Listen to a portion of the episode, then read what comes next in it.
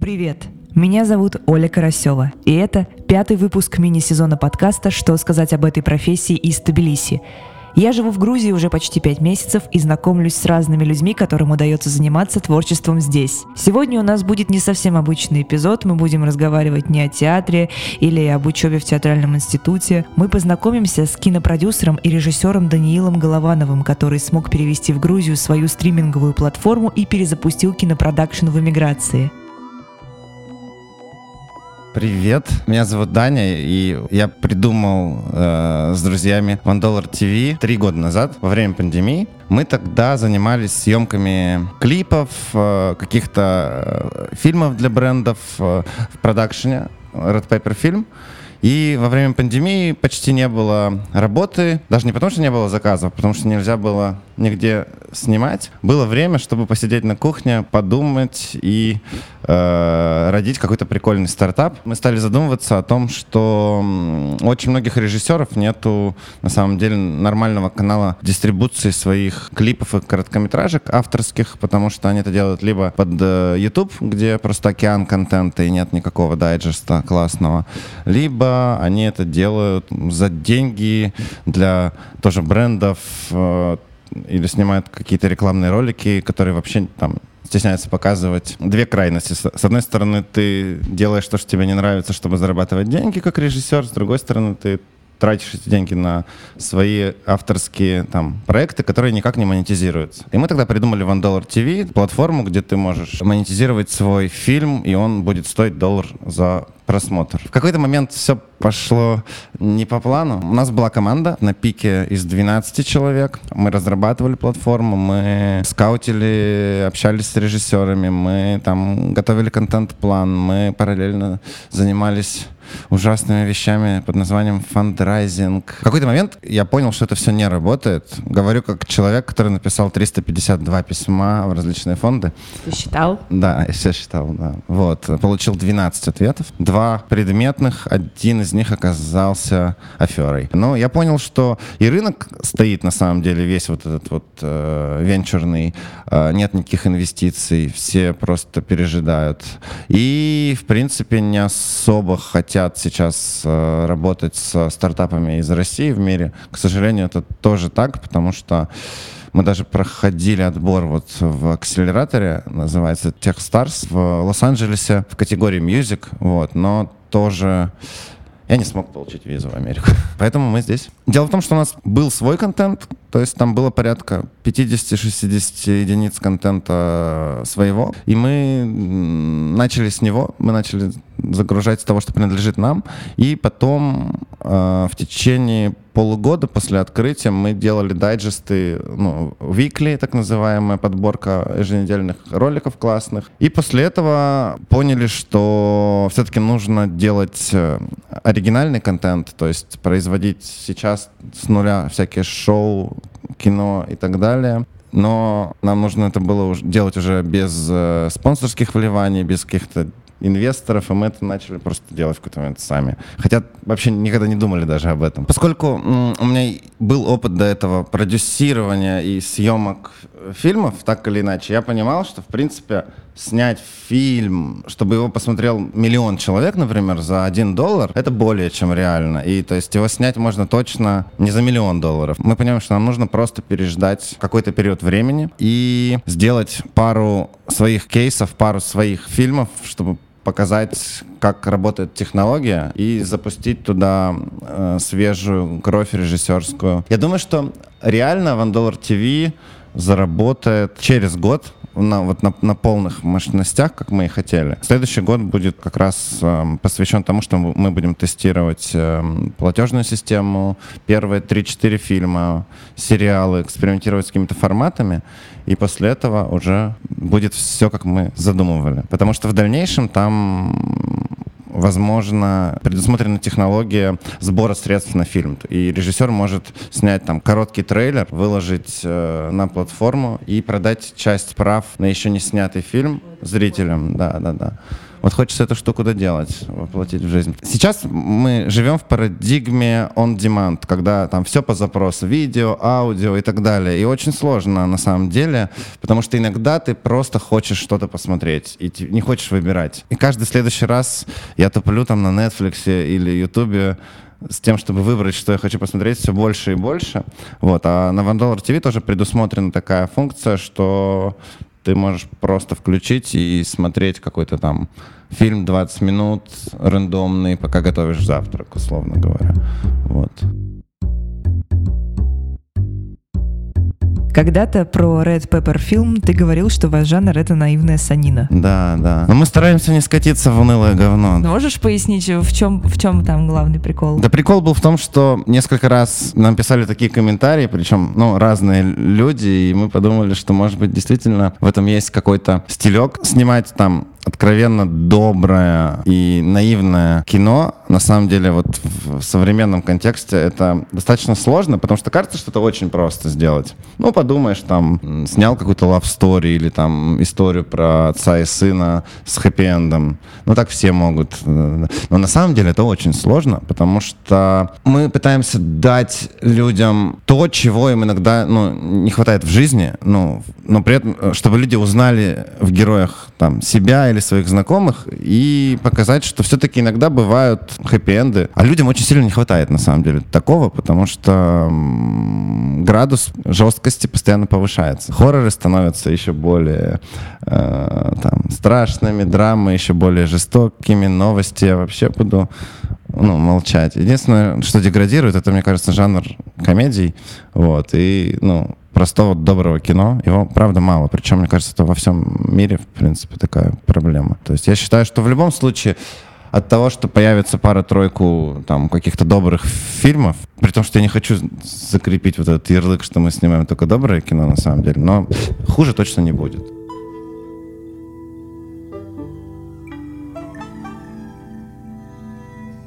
Ты писал, что в Red Pepper Film э, вы строили лучшее подземное кинопроизводство в России.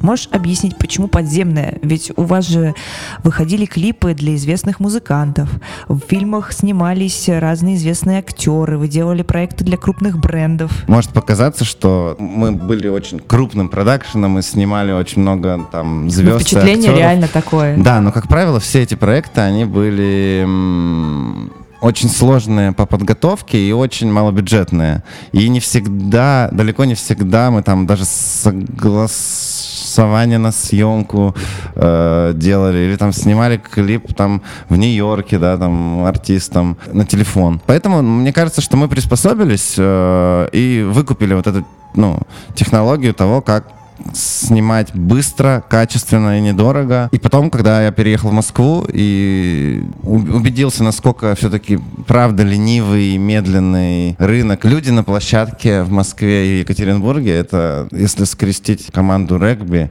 вот, э, с балетом в ММА. То есть э, в одном случае все летают, э, пытаются быть максимально полезными, потому что они снимают кино или клипы. Это огромное событие. Ну, там для Екатеринбурга или там, я не знаю, для Нижнего Новгорода, даже для Питера на самом деле, для Тбилиси все равно. Вот. А в Москве это все равно всегда негативный фон. То есть люди приходят как на работу, от которой устали, но при этом все хотят быть там продюсерами, режиссерами э, и так далее. Они приходят в эту индустрию ради лайфстайла, а не, а не ради призвания, а просто потому, что это модно, просто потому, что все это делают просто потому, что это стоит столько-то, вот у всех какие-то есть ставки, но при этом всегда теряется суть. В Европе все равно все медленнее, все более продумано, все более спланировано, меньше риска. В Америке есть куча всяких сервисов, которые помогают тебе, например, там бронировать э, парковку в Нью-Йорке под съемки через сайт. Вот, ты можешь просто бесплатно забронировать парковочные места и не париться там во время съемочного дня, не терять вот этого куча времени на то, чтобы найти парковочное место, выгрузить оборудование, там, условно говоря, да, вот это все. Вот. Потому что время стоит дорого. В Америке, ну, делается все для того, чтобы оптимизация э, шла, и переработки даже иногда считаются не по часу, там, а гораздо меньше. Вот я был на съемках от них у режиссера известного кинорежиссера. Там вообще 6 минут были переработки. И считались по 6 минут, потому что очень дорого стоит производство. По сути, наверное, возвращаясь к вопросу, под вот э, андеграундным производством мы подразумеваем производство, которое вопреки, вот, когда это режиссеры самоучки, да, какие-то, когда это там какие-то классные артисты, которые хотят клип э, сделать, и у них есть уже крутая идея, но им нужно просто помочь ее качественно реализовать. Нарушение всех возможных правил вот, в, подходе. Расскажи, как вы оказались здесь, в Тбилиси, и как пришлось пересобирать этот бизнес здесь, как его перевозили, ну, в физическом даже смысле, и как это здесь все у вас организовывалось? Забавная немножко история, потому что мы очень долго пытались найти пространство, а, студию в Москве. Под самый Новый год мы нашли классную локацию э, на Мясницкой. Э, отремонтировали ее буквально за три недели. И вот с 31 декабря я каждый день до начала войны ходил туда в 9 утра. Туда приходили люди, у нас там кипела работа, в моменте там тусовалось по 20-30 человек постоянно просто, вот. И потом, когда началась война, стало просто, что, собственно, из этого можно перевести, и мы поняли, что это почти ничего. Полгода было полнейшего непонимания вообще, что делать. У нас уже были инвесторы, которые тоже ну, очень по-человечески подошли ко, ко всему и продол продолжили в нас верить. И, и в итоге мы вот эти полгода протянули, доделывали разработку, и потом Потом я оказался в Тбилиси случайно и понял, что, наверное, здесь э, может что-то получиться. Ты еще говорил, ты до этого в Стамбуле жил? Да. Была мысль там это сделать? Там, я боюсь, что вообще нет андеграунда. Там нет андеграунда, и Турция очень специфичная в плане контента страна, потому что там есть цензура. И рынок очень закрытый. Там бы могло, наверное, получиться открыть рекламный продакшн, который будет делать классные ролики для турецких авиалиний и прочих брендов. И отелей. Да, да. Вот. И, в принципе, у меня даже был турок, партнер, с которым я мог это сделать э, достаточно просто. Я понял, что это как, ну, немножко придать мечту. Ну, то есть, то есть я не, не могу в таких декорациях представить Вандалар ТВ, потому что должно быть место, где все-таки ощущается свобода. Вот. В Турции свобода тоже не ощущается. Ну, такая вот. Мне кажется, в Грузии свобода ощущается на уровне ментальном, на уровне какого-то вот воздуха психологического. И мне здесь хорошо, да. И очень много людей, которые сюда приехали именно за свободой. И здесь есть вот этот матч какой-то. Я понимаю, что это не навсегда. Я понимаю, что это временная история. Но пусть это будет классный период просто. В отличие от Стамбула, здесь очень много есть э, друзей и знакомых, еще из России, из Украины, из Беларуси, из Казахстана. Здесь есть э, классные ребята из Токио, из э, Южной Африки. И на самом деле не так много людей занимается контентом, поэтому те, кто ищут таких же, да, они нас тоже находят. И я понял, что вот эта вот вещь, она не работала, например, в Турции, она там не всегда работала в Москве. Вот здесь это работает работает. И люди здесь голодны до классных творческих проектов очень сильно. То есть ты там видишь стрит-арт, да, не надписи на стенах, а именно стрит-арт. Ты там видишь, как оформлены какие-то частные кофейни, бутики местные. Это город малого бизнеса, и для того, чтобы он выживал, люди вынуждены созидать, креативить и выделяться. Вот, и придумывать постоянно какие-то э, ходы. То есть э, это не скупой, скучный европейский город, где все работает в плюс, все налажено и все просто чилят.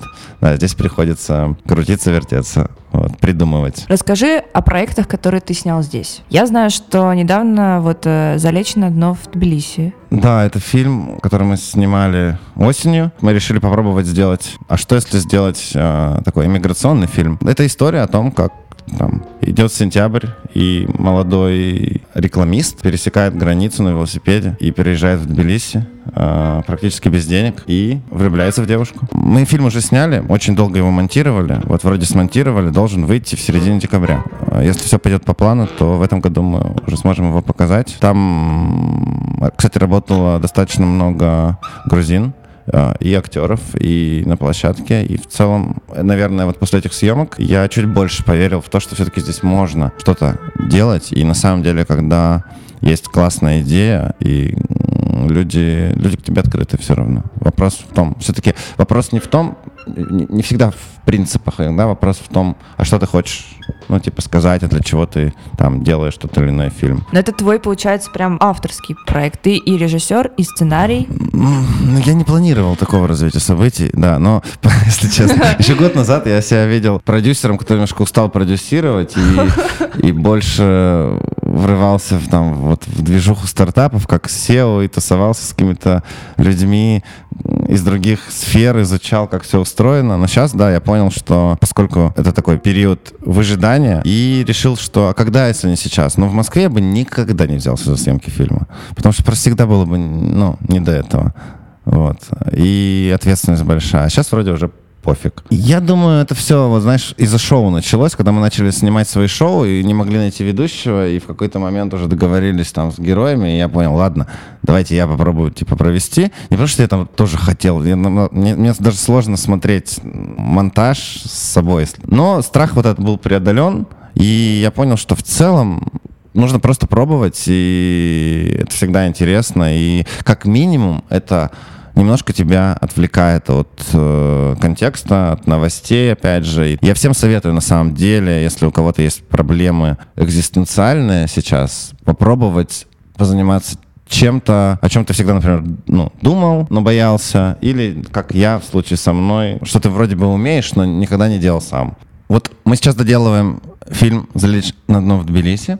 А, это будет музыкальный фильм, 25-30 минут. Параллельно сейчас мы готовим съемки хоррора, вот. А, название пока говорить не могу. Это уже проект uh, One Dollar TV Originals. Как раз тот самый первый фильм, который будет стоить доллар за просмотр. Еще мы в процессе работы над идеями для двух музыкальных клипов, которые тоже хотим снять в Тбилиси и, возможно, в Белграде. Мы наснимали кучу шоу, которые надо монтировать вот, и как-то выпускать. И вроде у нас сейчас есть все для того, чтобы там прожить 3-4 месяца вот в спокойном режиме, как продакшн, снять э, контент, э, в том числе и для нашей платформы, э, выпускать эти шоу и готовиться к э, лончу новой версии в апреле. Вот. В апреле мы хотим обновить сайт, убрать оттуда все лишнее. Все-таки, скажу честно, многие гипотезы не сработали, про которые мы думали. Самое главное, мы поняли, что все, что снималось до пандемии, до войны до второй даже сейчас войны, которая началась, это все уже не имеет никакого значения. Ну, то есть, типа, людям интересен только новый контент. Во всяком случае, как точка входа на платформу. Почему хоррор? Ты говорил столько про светлое доброе кино, почему сейчас первым фильмом, который выйдет вот э, в, в самостоятельном продакшене именно платформы, это хоррор? Ну, потому что хочется делать что-то новое. Это же э, очень сложный жанр. Технически, во-первых, да? да? И чтобы это кринжом не, не стало в итоге. Да, вот да. Как да. вы это решаете? Ну, это вызов. Ну, это, это реально челлендж там продюсерский э, и там в плане креативного продюсирования и особенно в плане, мне кажется, продюсирования как executive продюсер, да, то есть очень сложно это, это будет сделать. Во-первых, хорроры смотрят.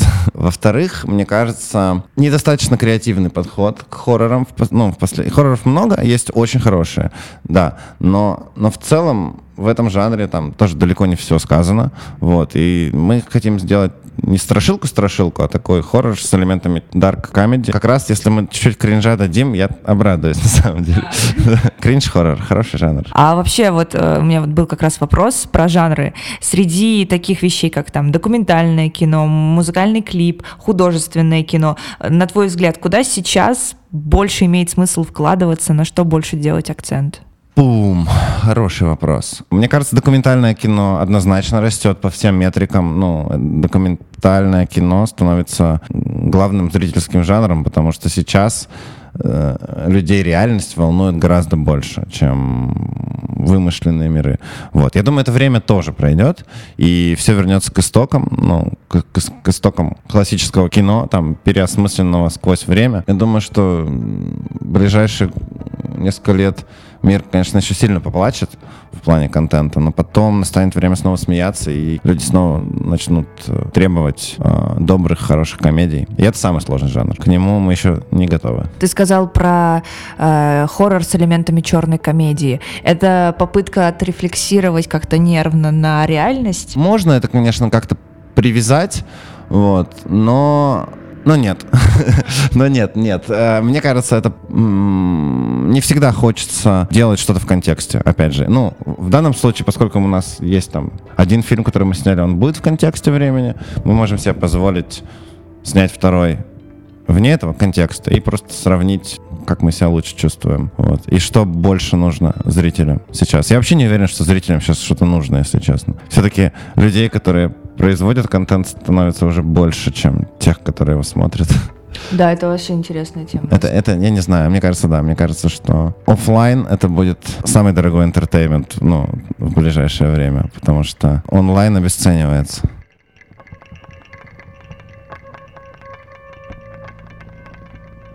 Поделись, какие фильмы тебя вдохновляли в эмиграции? Последние полгода я спасался в идеале, на самом деле. Я еще готовился вот к съемкам фильма, поэтому, ну, по настроению пытался режиссеров каких-то близких пересматривать. Вот пожил там во вселенной в идеале на полгодика. Мне понравилось больше, чем в этой. Капитан Волоконогов бежал, конечно, потряс меня, да, потряс. Тем, как он сделан, как это вовремя, как это все совпало.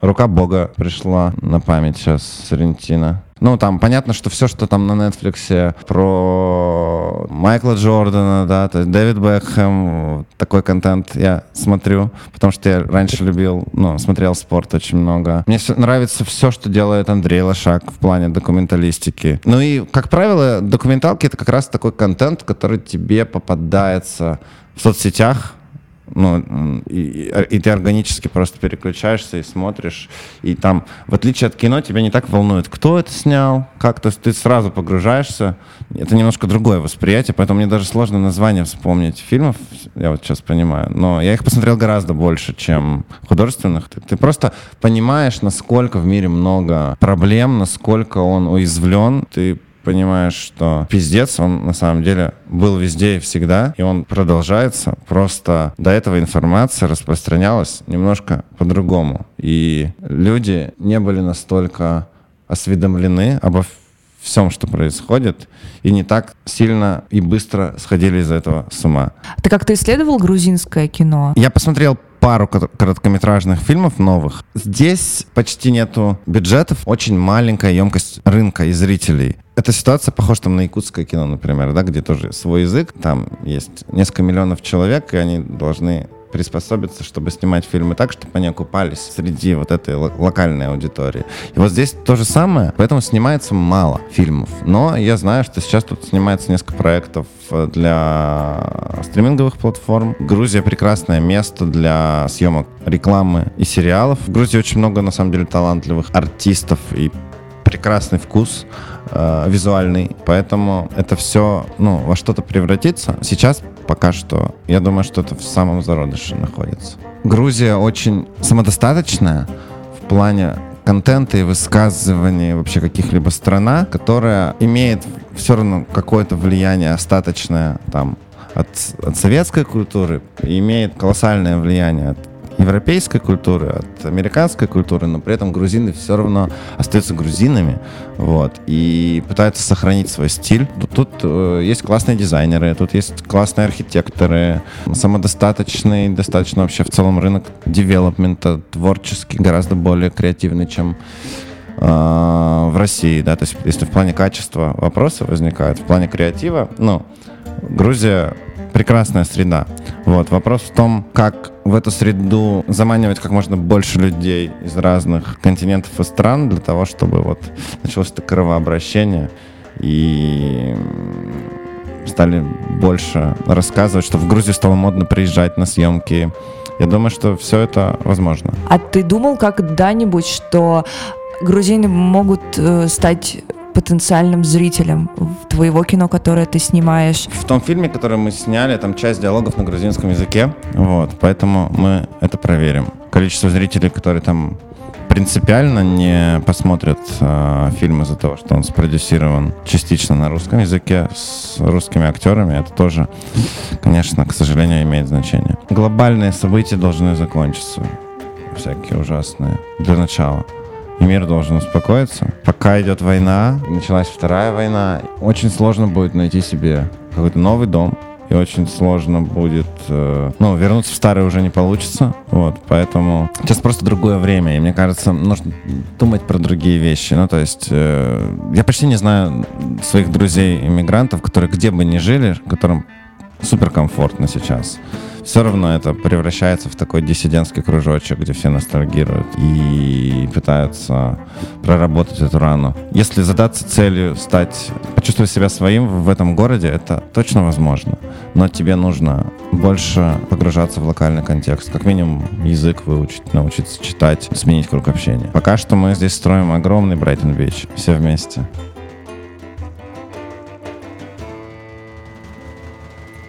У тебя есть планы еще куда-то переехать? Ну, у меня всегда была мечта пожить в Амстердаме. Я там очень много раз был, и у меня там очень много друзей. И мне кажется, это тот город, в котором я чувствую себя максимально комфортно. Самый классный вариант — это жить в городе классном, пока ты снимаешь там проект, и переезжать в следующий. Ну, это прям совсем мечта ну, такая. Ну, Gypsy TV, да. Так, да. да. На самом деле, в плане One Dollar TV сейчас есть возможность вообще мощная, потому что в любом городе есть классные, не, не просто классные операторы, а знакомые. Барселона, Лиссабон, Неаполь, Париж, то есть разбросало людей, но, но это все типа русскоговорящее ядро, а мы хотим все-таки тиражировать это на весь мир и попытаться за следующий год ограничить ну, количество русского контента до какого-то минимума, который нам необходим, чтобы поддерживать рост аудитории ассоциироваться новое русское там развлекательное телевидение тоже не хочется. 11 этих э, стриминговых сервисов, ну, я вообще их не смотрю. Ну, то есть, типа, я не знаю, мои друзья их не смотрят. У меня все равно там есть пара тысяч человек, с которыми я общаюсь. Они меня тоже спрашивают. Я говорю, ну а что вы смотрите? Ну вот назовите мне там фильм, который вы посмотрели на Кионе или на Старте, или какой-то сериал. Ну то есть, ну не смотрят. Ну то есть никто не смотрит. То есть если бы там иногда смотрят там наши клиенты, какие-то референсы, да, присылают, там люди постарше, но моя аудитория, люди, которых я знаю, которые ходят на вот эти концерты Ивана Дорна или там Noise MC или Скриптонита, они не смотрят старт. Даже если Скриптонит делает саундтрек к сериалу, они все равно не смотрят этот сериал. Они просто посмотрят клип. Хочется работать с этой аудиторией. И для этой аудитории нету ни одного стримингового платформы. А как же Netflix? Какие у него проблемы, на твой взгляд? Проблема Netflix в том, что это модель белки в колесе. Белка всегда должна бежать быстрее, ты всегда должен подкидывать больше топлива, больше контента, и это никогда не остановится. И это гонка, э, гон, гонка бюджетов. Мне ближе путь какой-нибудь там студия 24. Достаточно снимать четыре фильма в год, один фильм в год иногда. И, и крутить, ну, то есть там на платформе для того, чтобы это окупалось и чувствовать себя защищенным от этого темпа, то есть этого безумного темпа, он тоже до добра не доводит. Ну, то есть, когда тебе нужно каждую неделю делать по три релиза громких, вряд ли люди способны оценить все эти релизы. И ты же конкурируешь не только там с HBO или там Стартом, или там, ты еще там с футболом конкурируешь, с Юрием Дудем конкурируешь, со, с девушкой своей конкурируешь, там, типа, чтобы на свидание сводить, со спортом. Ну, короче, это была главная ошибка, которую мы допустили. Мы думали сделать user-generated платформу, чтобы было огромное количество контента, а сейчас мы понимаем, что все-таки надо приземляться к каким-то точно важным проектам. Заканчивая этот весь этот разговор про Тбилиси, в этом городе у нас наверное, впервые получилось вообще встать вот в, в эту какую-то цепочку, когда мы поняли, что то, что мы делаем, кому-то хоть, ну, хоть чуть-чуть кому-то стало нужно.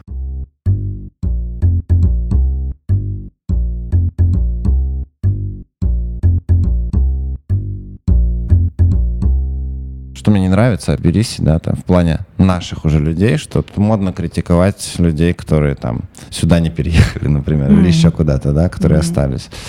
А это все, это все так сложно и индивидуально, что... Это большая привилегия все равно. Это большая привилегия перед самим собой в первую очередь, да, конечно же. Вот.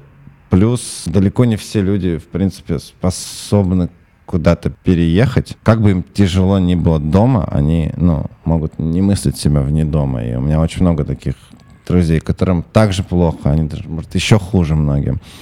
Но они никуда не уедут. Они будут молчать или не будут молчать. И это грустно, да. Потому что они тоже имеют право на, на нормальную жизнь. Сейчас, я боюсь, просто ни у кого ее нет, в принципе. Вот, но, но есть вот этот... Я чувствую, я в, Тбилиси особенно хорошо чувствую, насколько эта дистанция с каждым месяцем расширяется между людьми, которые остались, и людьми, которые уехали. Как ты думаешь, творческие иммигранты нынешнего поколения способны создать что-то действительно широко известное и значимое во всем мире? Я думаю, что в ближайшие 3-4 года это будет бум. Ну, это будет бум, потому что началась война, и уехало очень много людей из России, уехало очень много людей из Украины. В Украине уровень продакшена всегда был выше, и уровень талантов всегда был выше. И все эти люди сейчас начинают творить э, что-то в новой для себя реальности, и результат, ну, этого будет виден через пару-тройку лет, когда начнут выходить все эти фильмы. Это будет интересное время. Надеюсь, что у нас будет время, чтобы их посмотреть.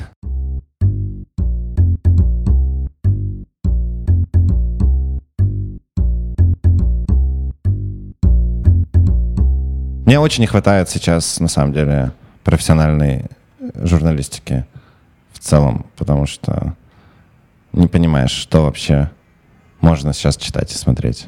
И чему верить. Мне кажется, все, что написано в медиа, уже написано для того, значит, уже есть какой-то подвох. То есть, да, настолько, настолько... Вот если раньше, у, ну, я как рекламщик понимал, что у людей уже давно выработался иммунитет. Вот нас там клиенты тратили там миллионы, десятки миллионов на на билборды, например, там mm. по всей стране. А я понимал, что люди, ну, они просто вообще уже не смотрят. Ну, то есть это просто висит. Мне кажется, сейчас такой же иммунитет у людей уже выработался к новостной повестке. Даже если у материала есть какое-то благое намерение, то есть я понимаю, что там это все равно э, происходит втирание какой-то конкретной позиции. А я против втирания в любом случае. Ну, то есть, типа, в любом случае, да. Ну, то есть э, людям не должно, люди должны сами делать выводы. Вот. И мне кажется, медиа про это окончательно забыли.